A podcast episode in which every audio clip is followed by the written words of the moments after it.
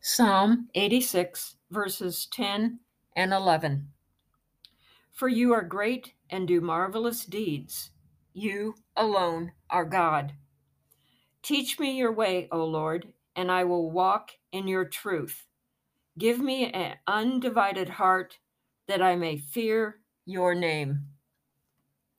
In his first letter to the Corinthian church, Paul made it very plain the path we are to follow remembering that there is no God but one, and that we need to live in a right way in undivided devotion to the Lord.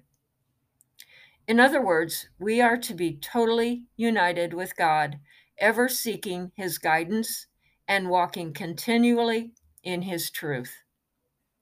Psalm 25, verses 4 and 5 echo this well.